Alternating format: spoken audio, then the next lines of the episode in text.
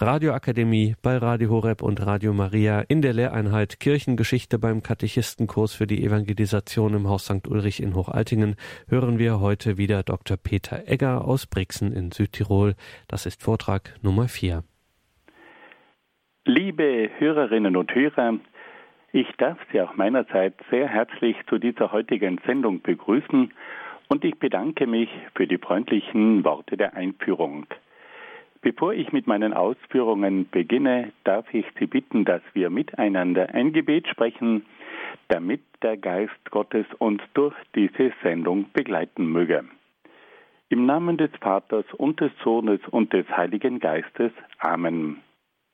Komm, Heiliger Geist, und erfülle die Herzen deiner Gläubigen und entzünde in ihnen das Feuer deiner Liebe. Sende aus deinen Geist und alles wird neu geschaffen und du wirst das Angesicht der Erde erneuern. Dann wenden wir uns an die Mutter Gottes und bitten sie um ihr fürbittendes Gebet. Gegrüßet seist du, Maria, voll der Gnade, der Herr ist mit dir. Du bist gebenedeit unter den Frauen und gebenedeit ist die Frucht deines Leibes, Jesus. Heilige Maria, Mutter Gottes, bitte für uns Sünder, jetzt und in der Stunde unseres Todes. Amen. Dann wollen wir uns auch an die Engel wenden und sie um ihren Schutz und um ihr Geleit bitten. Engel Gottes, unsere Beschützer, denen des höchsten Vaterliebe uns anvertraut hat, erleuchtet, beschützt, regiert und leitet uns. Amen. Und dann wollen wir uns noch an den größten Katecheten der Kirchengeschichte wenden. Heiliger Petrus Canisius, bitte für uns. Im Namen des Vaters und des Sohnes und des Heiligen Geistes. Amen. Liebe Hörerinnen und Hörer, wir kommen heute zum 4. Teil unserer Sendereihe über die Kirchengeschichte. Es geht also weiter mit diesem großen Abenteuer der Kirchengeschichte, das uns immer wieder bewegt und gleichzeitig auch sehr nachdenklich stimmt. Wir kommen heute zu einem Kapitel, das auch an Dramatik nichts zu wünschen übrig lässt. Und zwar geht es dabei um das Exil von Avignon. Was versteht man unter dem Exil von Avignon? Im 14. Jahrhundert haben sich die Päpste fast 70 Jahre lang in der Stadt Avignon in Frankreich aufgehalten. 70 Jahre lang waren die Päpste nicht in Rom ansässig, sondern in Frankreich ansässig.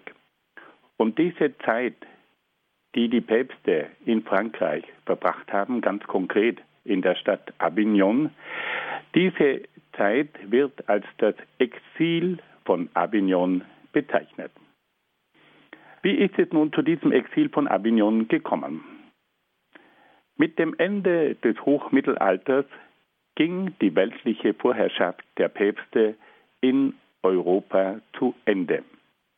Die aufsteigenden Nationalstaaten in Frankreich, Spanien und England kümmerten sich kaum noch um die Anweisungen der Päpste, sondern versuchten ihrerseits, die Päpste und die Kirche unter ihre Herrschaft zu bringen.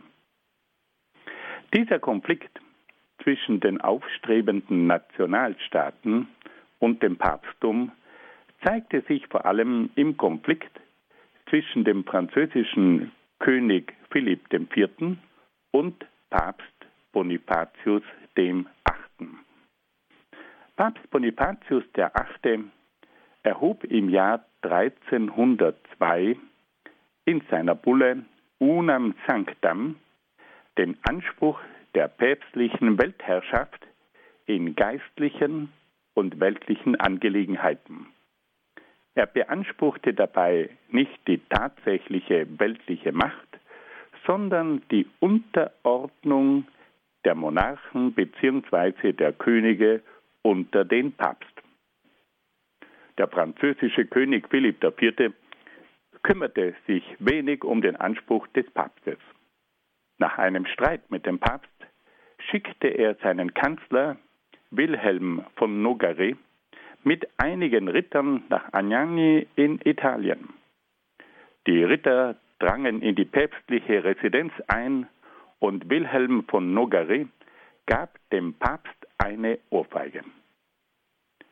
Der Papst war erschüttert, gedemütigt und starb kurze Zeit darauf. Dieses Ereignis hat damals die europäische Öffentlichkeit ungemein erschüttert. Wie war es möglich, dass ein Papst in dieser Weise behandelt werden konnte?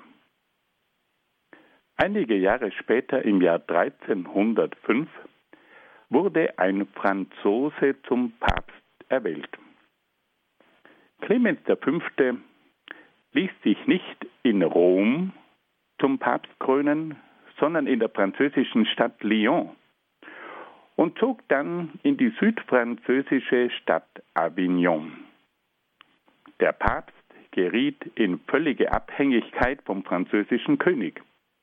Das Papsttum wurde zum Spielball der französischen Machtinteressen und verlor seine Autorität als überparteiliche Macht in Europa.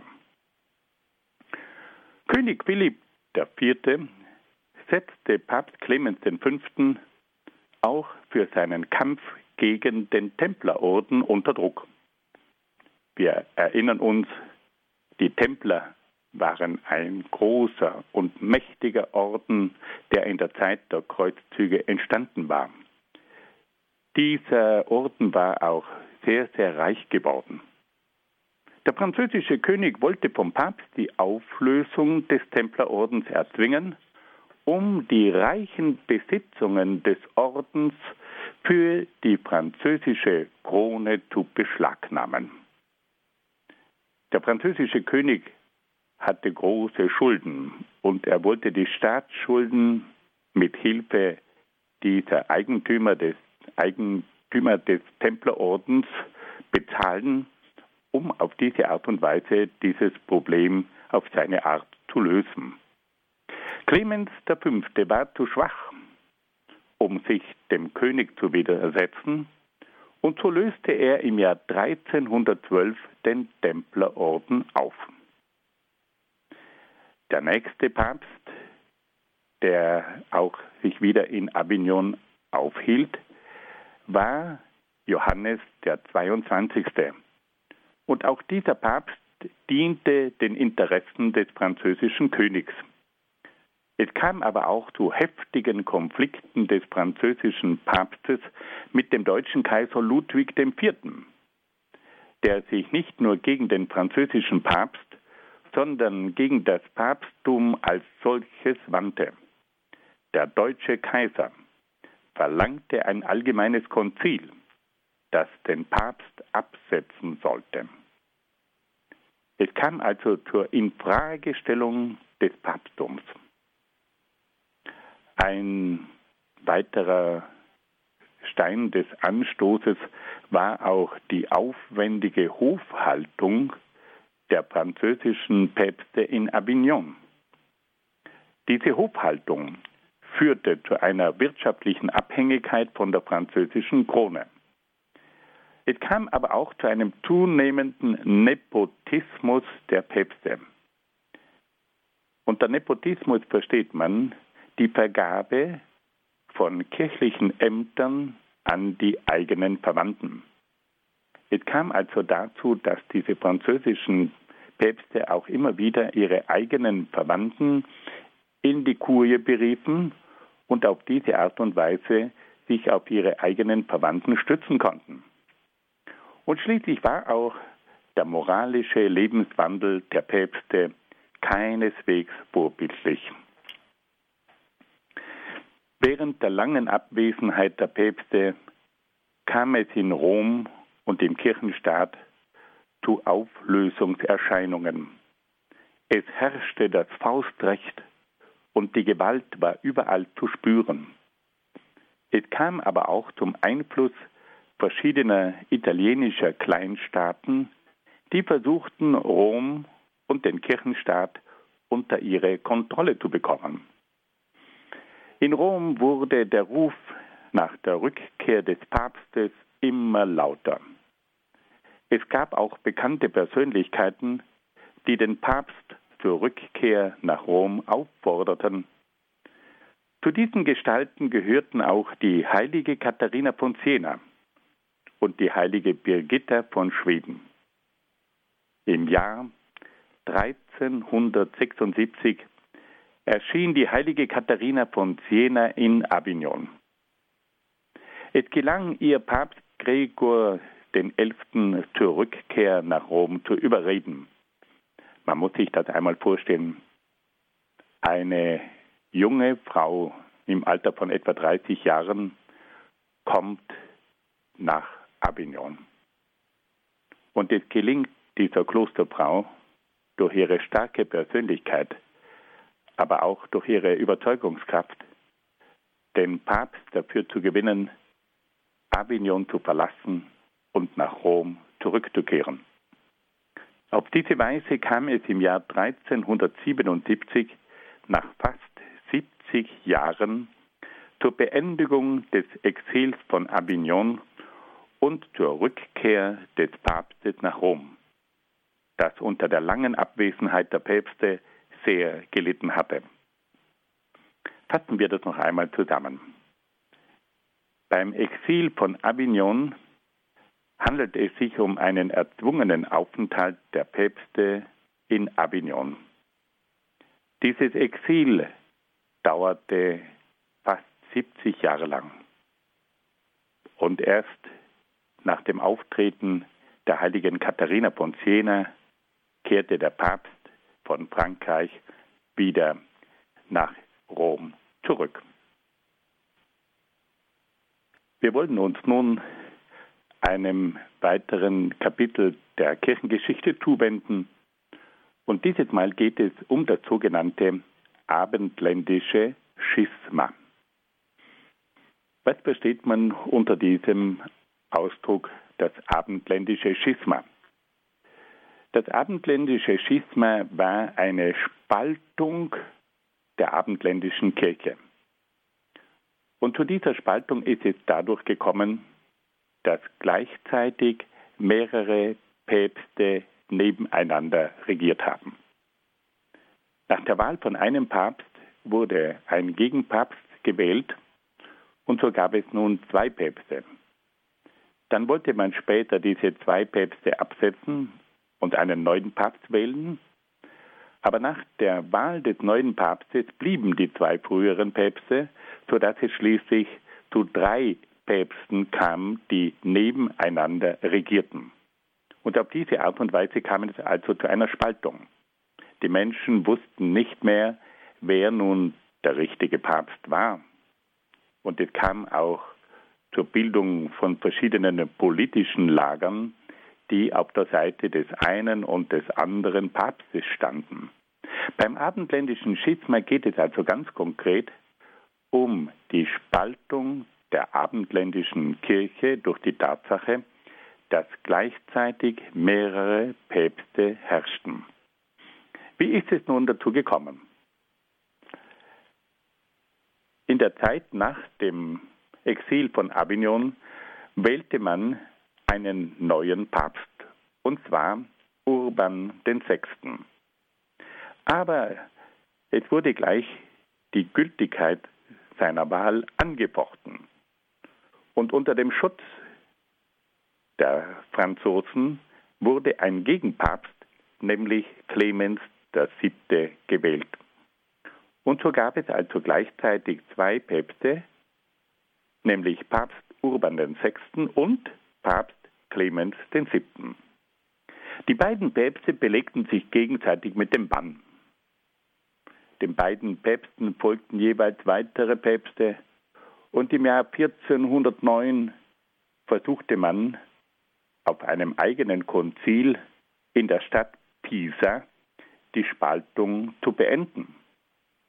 Doch nach der Wahl des neuen Papstes, der den Namen Alexander V. angenommen hatte, traten die beiden anderen Päpste nicht zurück, sodass schließlich drei Päpste nebeneinander regierten. Diese Spaltung der abendländischen Christenheit in drei päpstliche Lager führte zu großen Spannungen. Die Menschen wussten nicht mehr, welcher der rechtmäßige Papst sei. Die Spaltung in mehrere päpstliche Lager führte zu einer Zerrissenheit unter den Gläubigen. Sie bewegte aber auch politische Spannungen und Spaltungen. Schließlich bemühte sich Kaiser Sigismund höchstpersönlich, das abendländische Schisma zu überwinden. Unter dem Druck des Kaisers kam es durch einen der Päpste, nämlich Papst Johannes den 23., zur Einberufung eines Konzils, das sich mit der Lösung des Problems befassen sollte. Das Konzil fand in der Stadt Konstanz am Bodensee statt und dauerte insgesamt 4 Jahre, von 1414 bis 1418. Nach langen Verhandlungen wurden alle 3 Päpste abgesetzt und ein neuer Papst gewählt. Der neue Papst Martin V. wurde von allen anerkannt. So kam es nach einer jahrzehntelangen Spaltung zur Überwindung des abendländischen Schismas. Ein weiteres Schisma, also eine weitere Spaltung, kündigte sich in Böhmen an, also im heutigen Tschechien, wo der Theologe Jan Hus durch seine kritischen Predigten und Schriften eine Reformbewegung in Gang setzte. Diese Reformbewegung führte zu einer Spaltung unter den Gläubigen und zu politischen Unruhen in Böhmen. Jan Hus wirkte als beliebter Seelsorger und hielt in der Bethlehemskapelle in Prag zahlreiche Predigten. Jan Hus forderte in seinen Predigten eine strenge, tugendhafte Lebensweise. Er kritisierte den Zeitgeist und das rein irdische Streben der Menschen. Der Reformator kritisierte aber auch die Verweltlichung der Kirche und die Habsucht und die Laster des Klerus. Jan Hus verkündete verschiedene heretische Lehren, also Irrlehren, die er zum Teil den Schriften des englischen Reformators John Wycliffe entnommen hatte. Er sah in der Bibel die einzige Autorität in Glaubensfragen. Er predigte gegen das Papsttum und die Bischöfe. Er vertrat die Lehre von einer hierarchiefreien Kirche, in der nur Christus das Haupt sei, und andere Lehren mehr.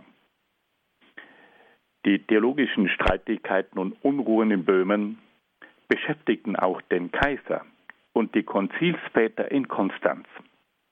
Und so wurde Jan Hus aufgefordert, vor dem Konzil in Konstanz zu erscheinen.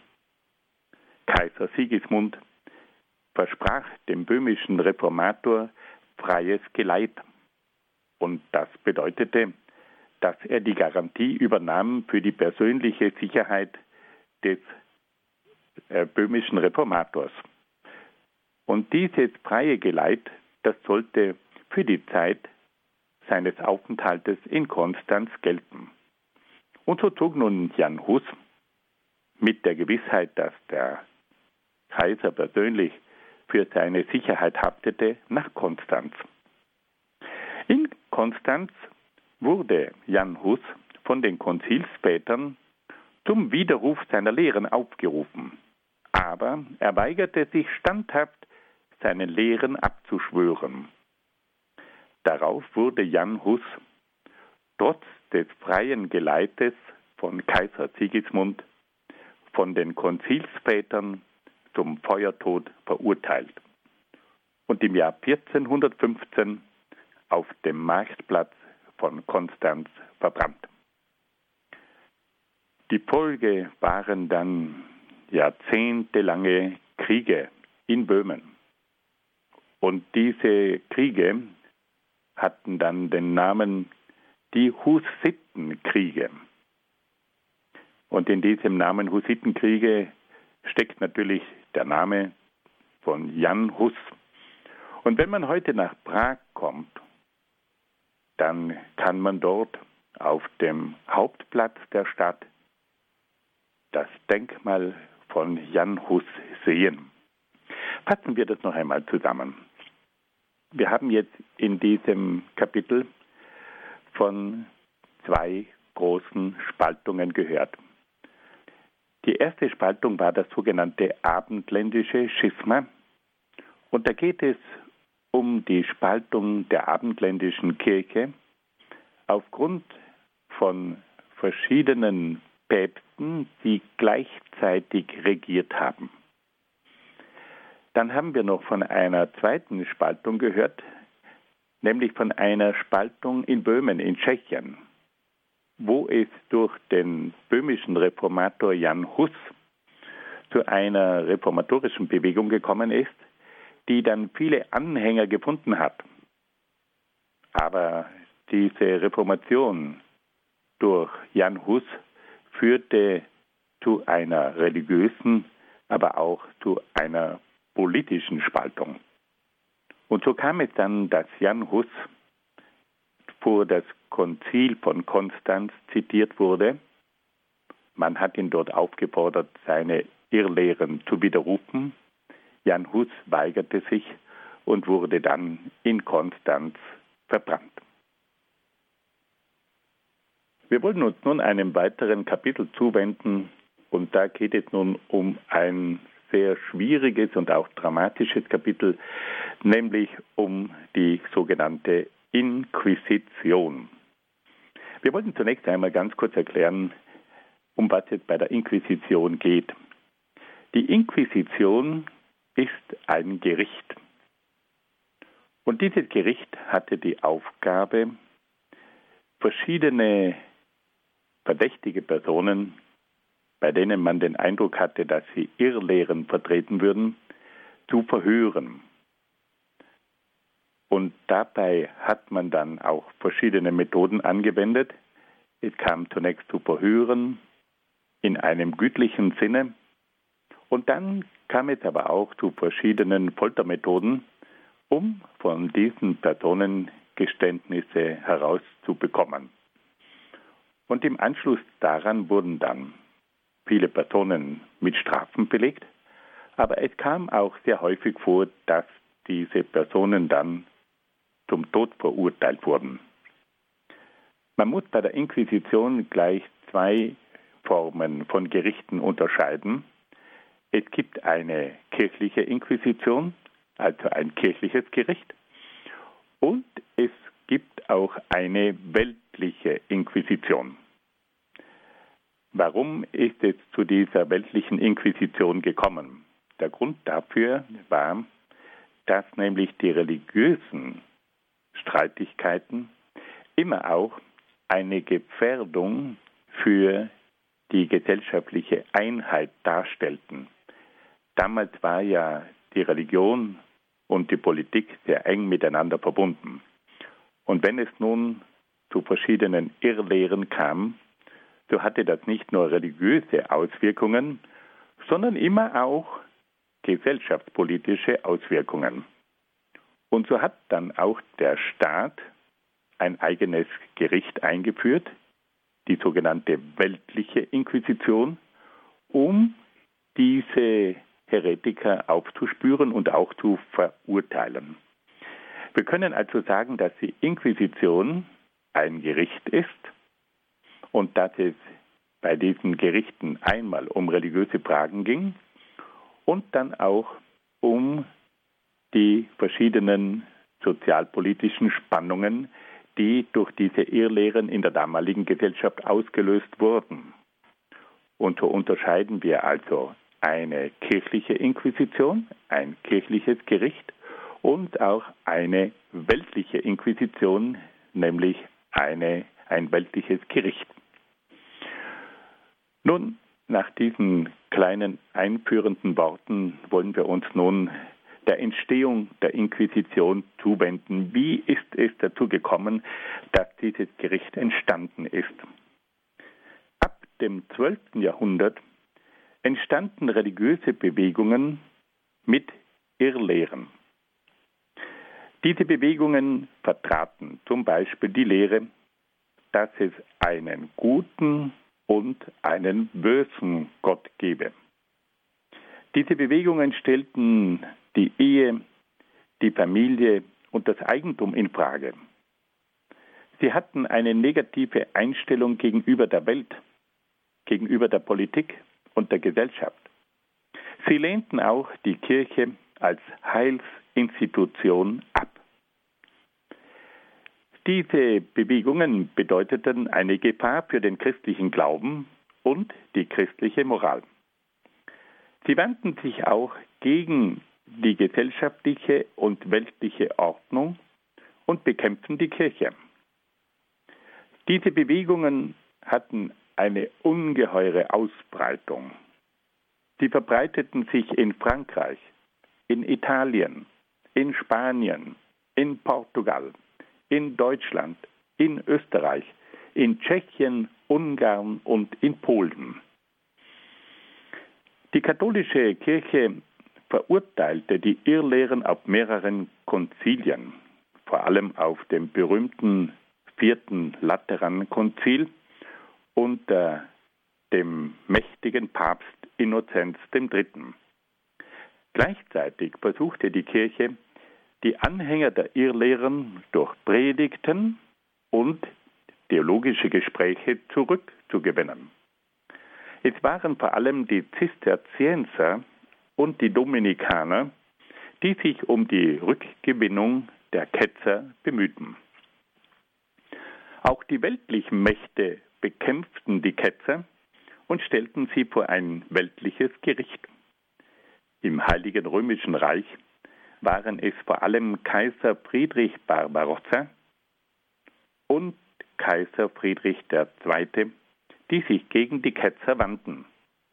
Aber auch in Frankreich und später auch in Spanien kam es zu einer strafrechtlichen Verfolgung der Ketzer. Im Rahmen der Bekämpfung der häretischen Bewegungen kam es auch zu einem Kreuzzug gegen die Bewegung der Katharer, die ihre Zentren in Albi und in Carcassonne in Südfrankreich hatten. Der Auslöser dieses Kreuzzuges gegen die Katharer war die Ermordung eines päpstlichen Gesandten. Im Kampf gegen die Katharer kam es zu vielen Grausamkeiten. Traurige Höhepunkte waren die Massaker unter den Katharern in Bezirs und auf der Burg Montségur. An diesen beiden Orten sind Hunderte und Tausende von Katharern getötet worden. Um weitere Kreuzzüge gegen ketzerische Bewegungen zu vermeiden, entschloss sich Papst Gregor IX., einen eigenen päpstlichen Gerichtshof gegen die Irrlehrer zu errichten. Auf diese Weise kam es im Jahr 1231 zur Gründung der sogenannten römischen Inquisition. Und diese römische Inquisition, dieser römische Gerichtshof, der hatte die Aufgabe, die Irrlehren zu untersuchen und auch verdächtige Personen zu befragen, um auf diese Art und Weise die Entstehung von neuen häretischen Bewegungen zu unterbinden. Der Papst entsandte eigene päpstliche Inquisitoren, das sind also Untersuchungsrichter, in die verschiedenen christlichen Länder, um dort vor Ort Prozesse gegen die Irrlehrer zu führen. Und so kamen nun diese Inquisitoren, diese Untersuchungsrichtung, in die verschiedensten Gegenden. Und überall forderten sie dann die Bischöfe auf, verdächtige Personen zu melden, um diese Personen verhören zu können. Der Papst beauftragte dazu vor allem die Dominikaner, die sich durch ihre hohe theologische Bildung und ihre fundierte Kenntnis der Irrlehren auszeichneten.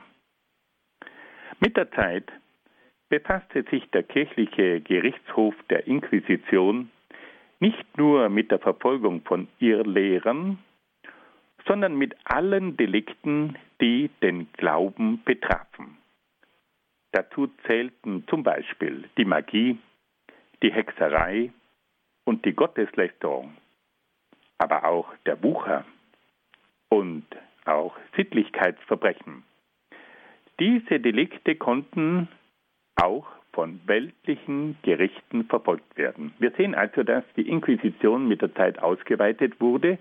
Es ging nicht mehr nur um religiöse Irrlehren, sondern ganz allgemein um Delikte, die in irgendeiner Weise sich gegen den christlichen Glauben wandten. Es ging dabei also um die Magie, um die Hexerei, um die Gotteslästerung, um den Wucher, also ungerechte Zinsforderungen und Sittlichkeitsverbrechen. Und dabei hat sich also die kirchliche Inquisition und die weltliche Inquisition bemüht, in je ihrem Bereich diesen Dingen nachzugehen. Nun kommen wir zu einem sehr delikaten Punkt. Und zwar, mit welchen Methoden hat denn die Inquisition gearbeitet? Beginnen wir zunächst einmal mit der Verhörpraxis der Inquisition. Das Verhör der Inquisition erfolgte schrittweise und wies mehrere Methoden auf. Da gab es zunächst das gütliche Gespräch, bei dem der Verdächtige auf die Irrtümer der Irrlehre hingewiesen wurde. Dann kam es zur Konfrontation mit Zeugenaussagen, die gegen den Verdächtigen gerichtet waren. Ein verlängerter Gefängnisaufenthalt konnte dann oft auch noch folgen, der den Angeklagten zur Einsicht bringen sollte. Man versuchte also, dem Verdächtigen zu zeigen, dass er einer Irrlehre nachfolgte. Man konfrontierte ihn mit Zeugenaussagen, die gegen ihn gerichtet waren, und man behielt diese Menschen für eine längere Zeit im Gefängnis, um sie auf diese Art und Weise zur Einsicht zu bringen. Dann gab es aber auch die verschiedenen Foltermethoden der Inquisition. Bei Hartnäckigkeit, also wenn die Personen nicht auf diese entsprechenden Hinweise und Einladungen einstiegen, wurden dann folgende Foltermethoden angewandt: das Anlegen der Finger, Daumen und Beinschrauben, dann die Streckbank und das berüchtigte Aufziehen, bei dem der Angeklagte mit hinter dem Rücken zusammengebundenen Armen an einem Seil nach oben gezogen wurde. An manchen kirchlichen und weltlichen Gerichten kamen auch glühende Eisen, Zangen, Halsringe, eiserne Dornen, enge Käfige und auch Wasserpoltern zum Einsatz.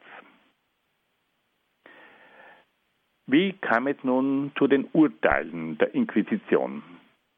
Hier gibt es auch wieder unterschiedliche Schritte. Wenn die Ketzer vor der Inquisition ihrer Irrlehre abschworen, auch nach dem Gespräch, erhielten sie die Absolution, also die Lossprechung, und leichte, als Buße gedachte Strafen. Sie mussten meistens eine lange Zeit gelbe oder blaue Büßerkreuze tragen, die auf dem Gewand aufgenäht waren. Oder sie mussten eine längere Wallfahrt unternehmen. Bei rückfälligen Ketzern oder besonders schwerwiegenden Fällen konnten eine Gefängnisstrafe oder schließlich auch die Todesstrafe durch Verbrennen angeordnet werden. Es gab also verschiedene Bestrafungen, wenn ein Ketzer einlenkte und bereit war umzukehren, dann gab es die Absolution und verschiedene leichte Strafen. Wenn der Ketzer hartnäckig war und sich nicht ändern und bekehren wollte, dann gab es also Gefängnisstrafen und schließlich auch die Möglichkeit der Todesstrafe durch Verbrennen. Wenn wir versuchen wollen, diese Inquisition in einer sehr vorsichtigen Weise zu beurteilen, dann müssen wir hier auch eine klare Differenzierung vornehmen. Zunächst einmal muss uns bewusst sein, dass sich die Inquisition nur im Rahmen einer Gesellschaft begreifen lässt, in der Kirche und Staat noch engstens miteinander verbunden waren. Die kirchliche Justiz versuchte, die Reinheit und die Einheit des Glaubens zu bewahren und die Seelen der Heretiker zu retten. Sie wandte sich aber auch gegen die Magie, Hexerei, Gotteslästerung, Wucher- und Sittlichkeitsverbrechen. Die weltliche Justiz hingegen bekämpfte die Heretiker als Aufrührer gegen die öffentliche Ordnung. Wie können wir nun die Methoden der Inquisition beurteilen? Die Methoden der Inquisition waren die damals üblichen Methoden der mittelalterlichen und der neuzeitlichen Justiz.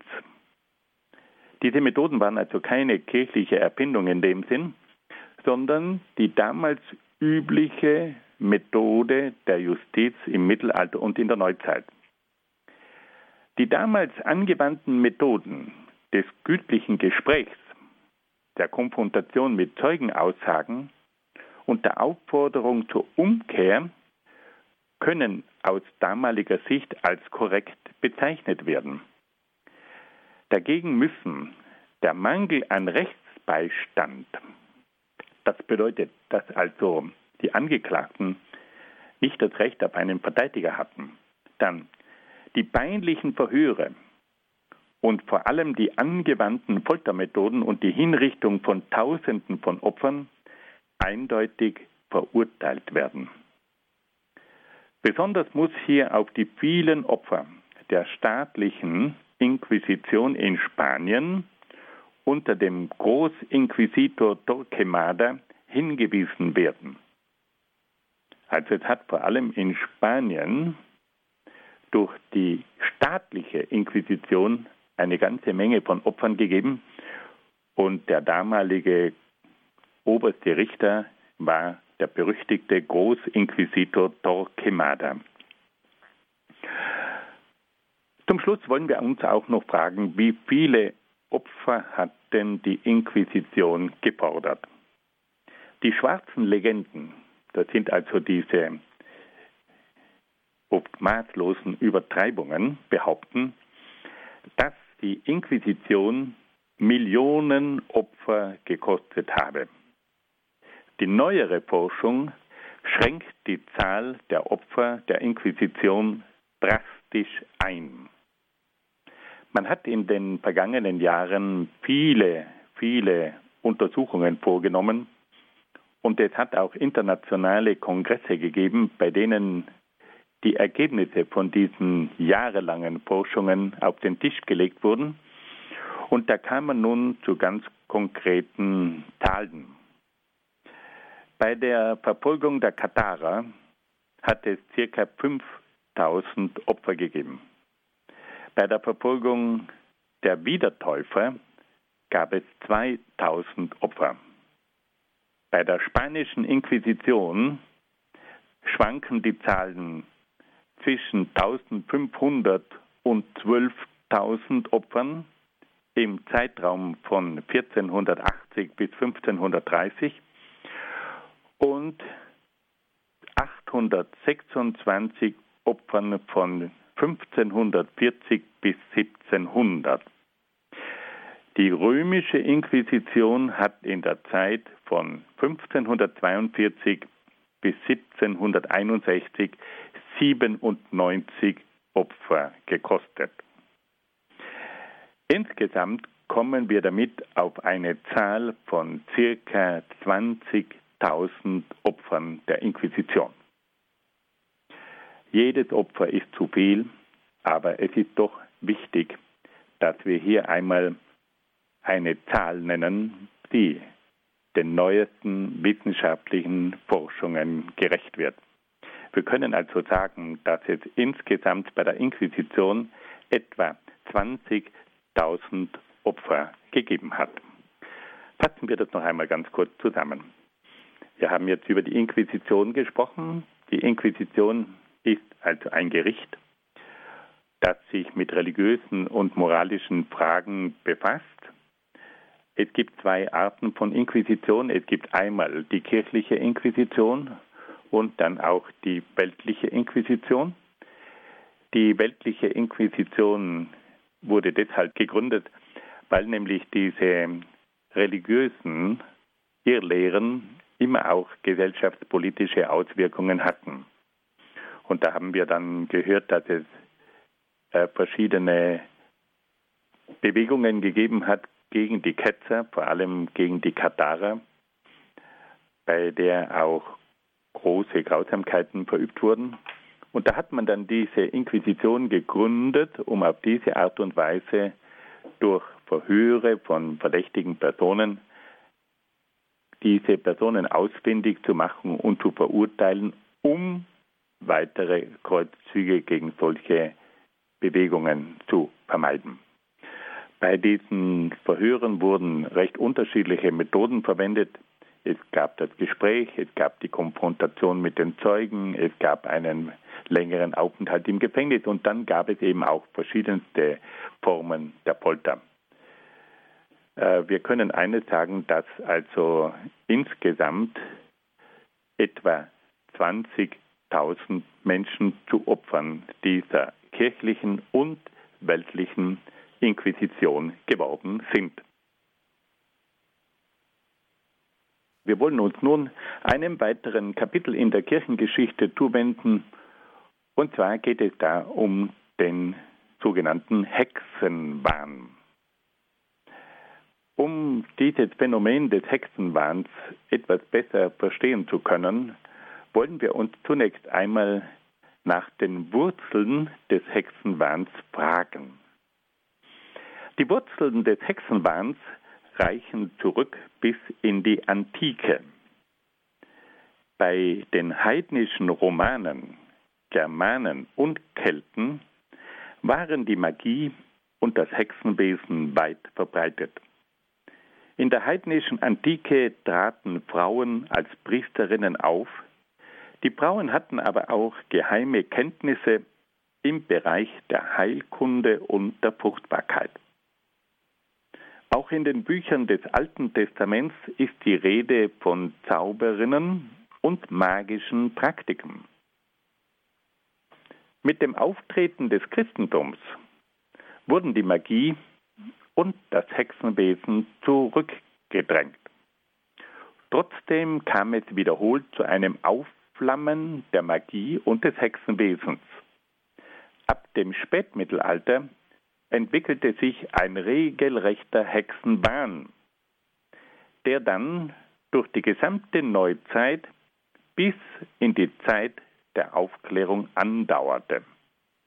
Der Hexenwahn dauerte in etwa von 1450 bis 1800.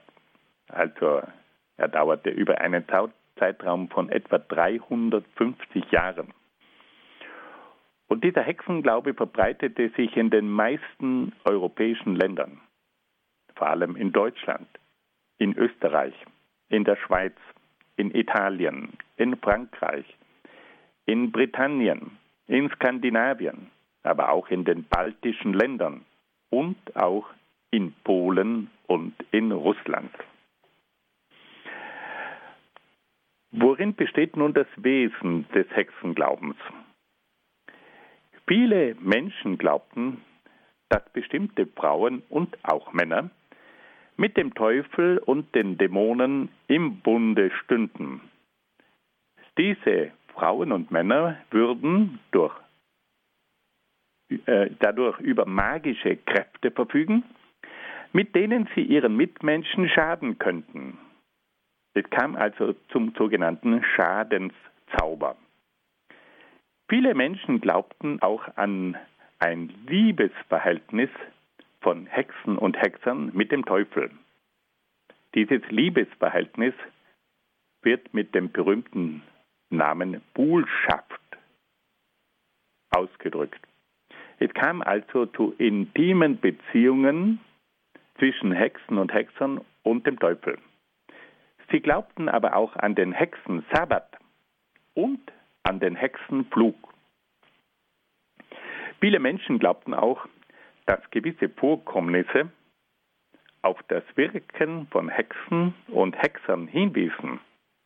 Zum Beispiel die Vernichtung der Ernte durch einen Hagelschlag, das Abbrennen eines Hauses durch Blitzschlag ohne Gewitterwolken, das unerklärliche Sterben einer guten Milchkuh, das Ausbrechen von Seuchen, das Verschwinden von Kindern, die Schändung von Kirchen und Reliquien, der Liebeszauber oder eine plötzliche Impotenz, das alles wurde auf das Wirken von Hexen und Hexern zurückgeführt. Auf diese verschiedenen Bewegungen versuchte nun die Kirche und auch die weltliche Obrigkeit zu reagieren. Und man setzte dazu die kirchliche und die weltliche Inquisition ein. Die Kirche und der Staat betrachteten das Hexenwesen als ein mehrfaches Verbrechen, nämlich als Ketzerei, als Magie und als Ehebruch. Durch die Buhlschaft kam es ja nach dem Glauben dieser Menschen zu einem Geschlechtsverkehr mit dem Teufel.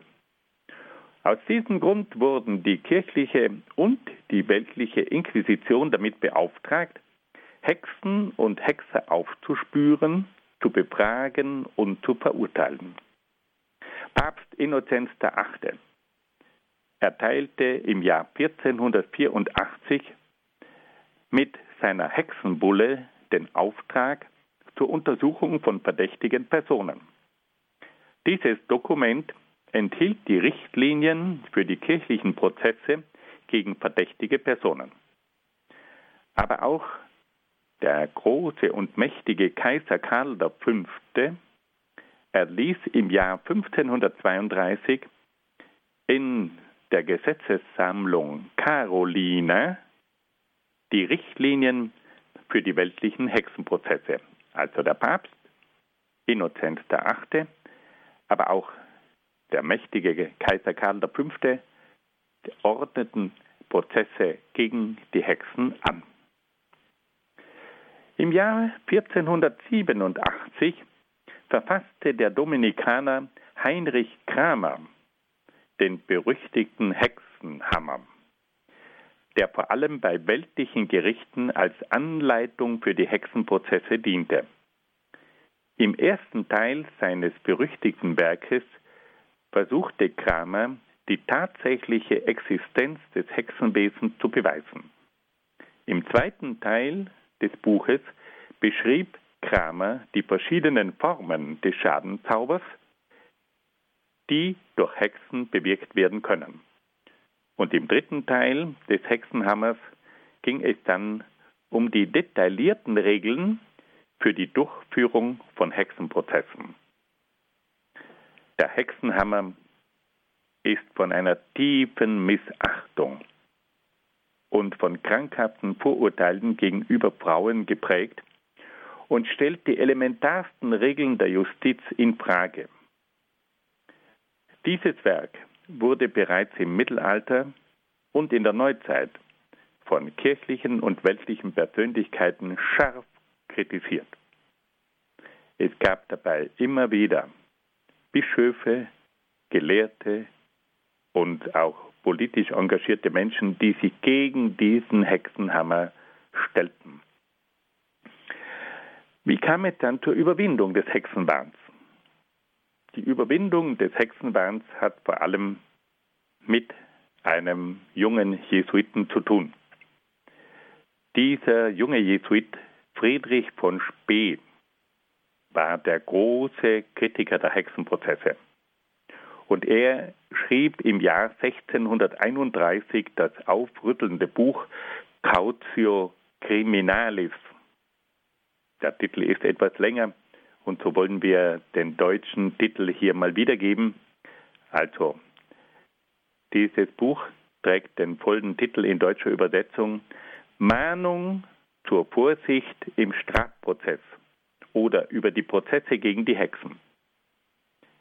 Dieser junge Jesuit Friedrich von Spee schrieb in diesem Buch über die unmenschlichen und sinnlosen Methoden, die bei Hexenprozessen verwendet wurden. Friedrich von Spee hat mit seinem Werk die gesamte Verfahrensweise der Hexenprozesse radikal in Frage gestellt und erschüttert. Er forderte das Recht auf Verteidigung, die Abschaffung der Folter und er forderte menschliche Haftbedingungen. Sein Werk wurde bald in mehrere Sprachen übersetzt und hatte eine große Wirkung in ganz Europa. Nach einer jahrhundertelangen Hexenverfolgung kam es in der Zeit der Aufklärung allmählich zum Abklingen des Hexenwahns. Trotzdem dauerte es noch lange, bis die Hexenprozesse endgültig aufhörten. Die letzten Hexenprozesse fanden im Jahr 1775 in Kempten in Bayern statt. Im Jahr 1782 wurde in Glarus in der Schweiz die letzte Hexe verbrannt und schließlich wurde im Jahr 1793 in Posen in Polen der letzte Hexenprozess geführt. Wir wollen uns auch in diesem Fall nach den Opfern des Hexenwahns fragen. Auch da hat es sehr, sehr detaillierte Forschungen gegeben, die dann vorgelegt wurden. Und diese neueren Forschungen ergeben, dass in Europa ca. 50.000 Frauen und Männern zu Opfern des Hexenwahns geworden sind. In Deutschland 25.000, Österreich 1.000, Schweiz 4.000, Liechtenstein 300, Frankreich 4.000, Italien 1.000, Spanien 300, Portugal 7, Belgien, Luxemburg 500, Niederlande 200, Britannien 1500, Irland 2, Dänemark, Norwegen 1350, Schweden 356, Finnland 115, Island 22, Tschechei, Slowakei 1000, Ungarn 800, Slowenien 100, Polen, Litauen 10.000, Estland, Lettland 65, Russland 99. Wir kommen also hier auf etwa 50.000 Opfer. Wenn wir nun wieder versuchen, in einer möglichst nüchternen Weise dieses Phänomen des Hexenwahns zu beurteilen, dann müssen wir sagen, dass wir es hier auch wieder mit vielfältigen Ursachen zu tun haben. Für den Hexenwahn waren mehrere Ursachen verantwortlich. Der Rückfall in okkulte Praktiken aus vorchristlicher Zeit, der Aberglaube der Bevölkerung, die kirchliche Justiz, die sich auf Stellen aus dem Alten Testament berief, die weltliche Justiz, die im Interesse des Staates die Hexen verfolgte, aber vor allem auch krankhafte Vorurteile gegenüber Frauen. Aufgrund der intensiven Aufarbeitung aller verfügbaren Akten und Dokumente gelangten die führenden Wissenschaftler unserer Zeit zur Erkenntnis, dass die kirchlichen Gerichte bei den Hexenprozessen relativ wenig Hexen zum Tod verurteilten. Im Gegensatz zu den kirchlichen Gerichten haben die weltlichen Gerichte Zehntausende von Personen hingerichtet. Aufgrund dieser neuesten Erkenntnisse ist es nicht zulässig, die Kirche als die alleinige Verantwortliche für die Opfer der Hexenprozesse hinzustellen. Die eigentliche Anklage richtet sich vielmehr gegen die weltliche Justiz, die in der Zeit vom Spätmittelalter bis zur Aufklärung grundlegende Regeln der Humanität und der Rechtslehre missachtet hat.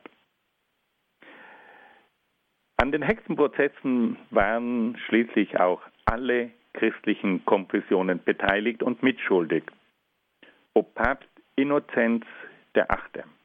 Oder Heinrich Kramer, ob Martin Luther oder Johannes Calvin, sie alle waren für die Verbrennung von Hexen.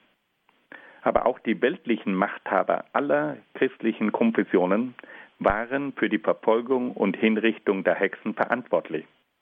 Schließlich forderte auch das einfache Volk bei allen christlichen Konfessionen die Vernichtung der Hexen.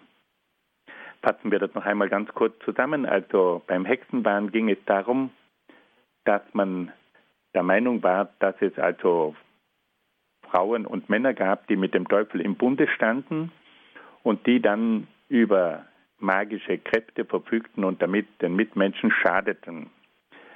Diese Personen, die verdächtigt wurden, wurden dann vor die kirchliche und weltliche Inquisition gebracht und die haben dann ihre Prozesse erlebt und dabei gab es also insgesamt etwa 50.000 Opfer im Zeitraum von 1450 bis etwa 1800. Wir kommen nun zu einem letzten Kapitel in dieser Sendung und da geht es nun wieder um ein sehr trauriges Kapitel, nämlich um die Judenpogrome. Was sind denn diese Judenpogrome? Ein Judenpogrom ist eine Verfolgung der Juden. Und es kam in der Zeit des Spätmittelalters immer wieder zu solchen Judenverfolgungen.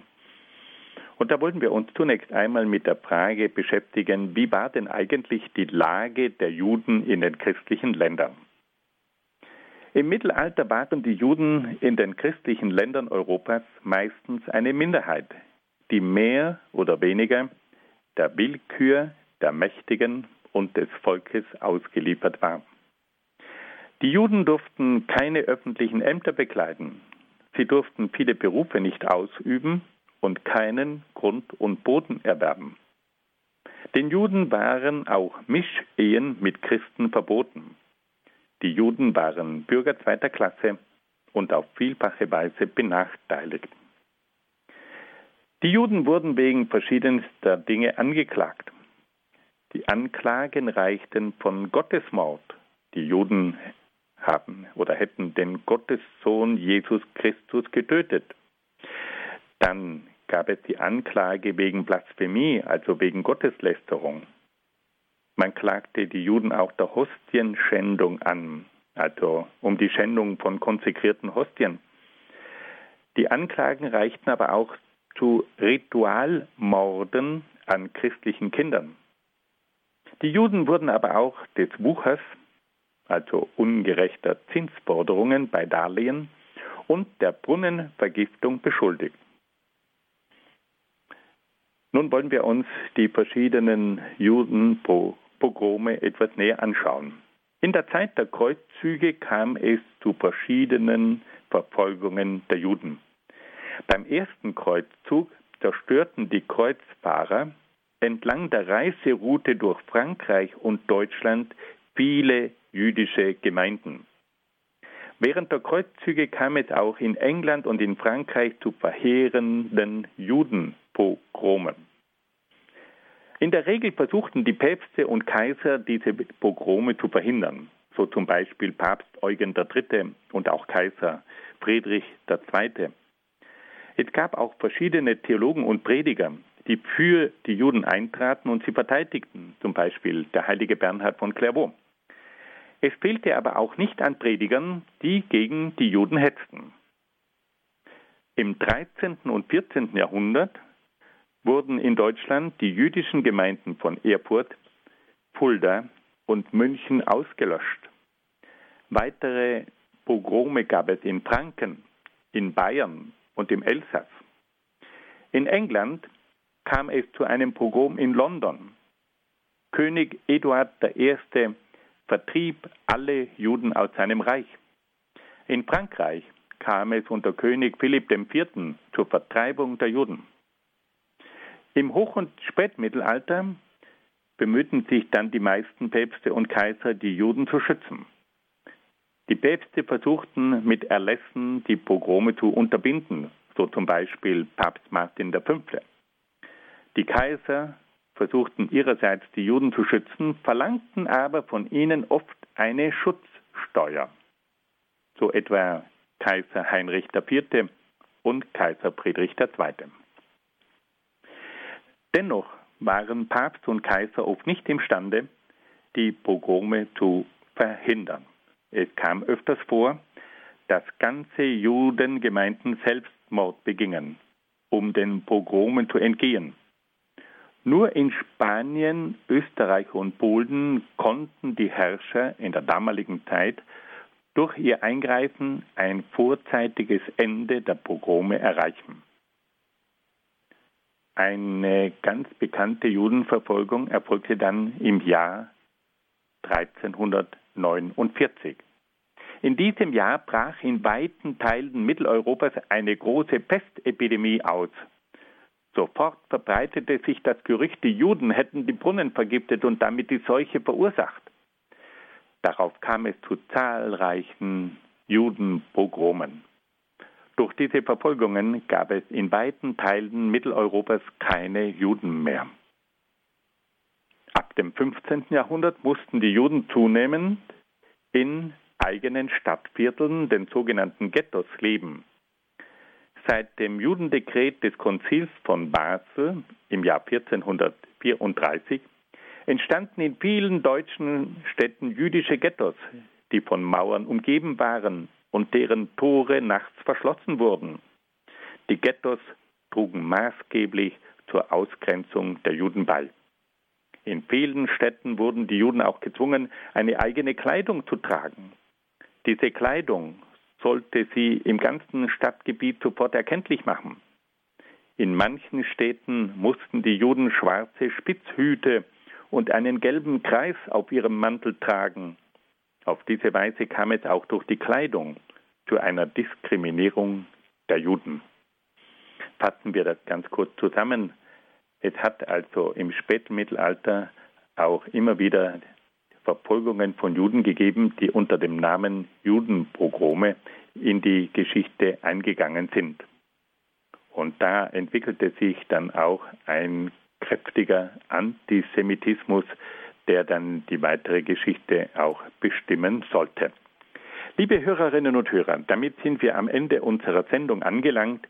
Ich bedanke mich sehr, sehr herzlich für Ihre Aufmerksamkeit und wünsche Ihnen von Herzen alles Gute und Gottes besonderen Segen.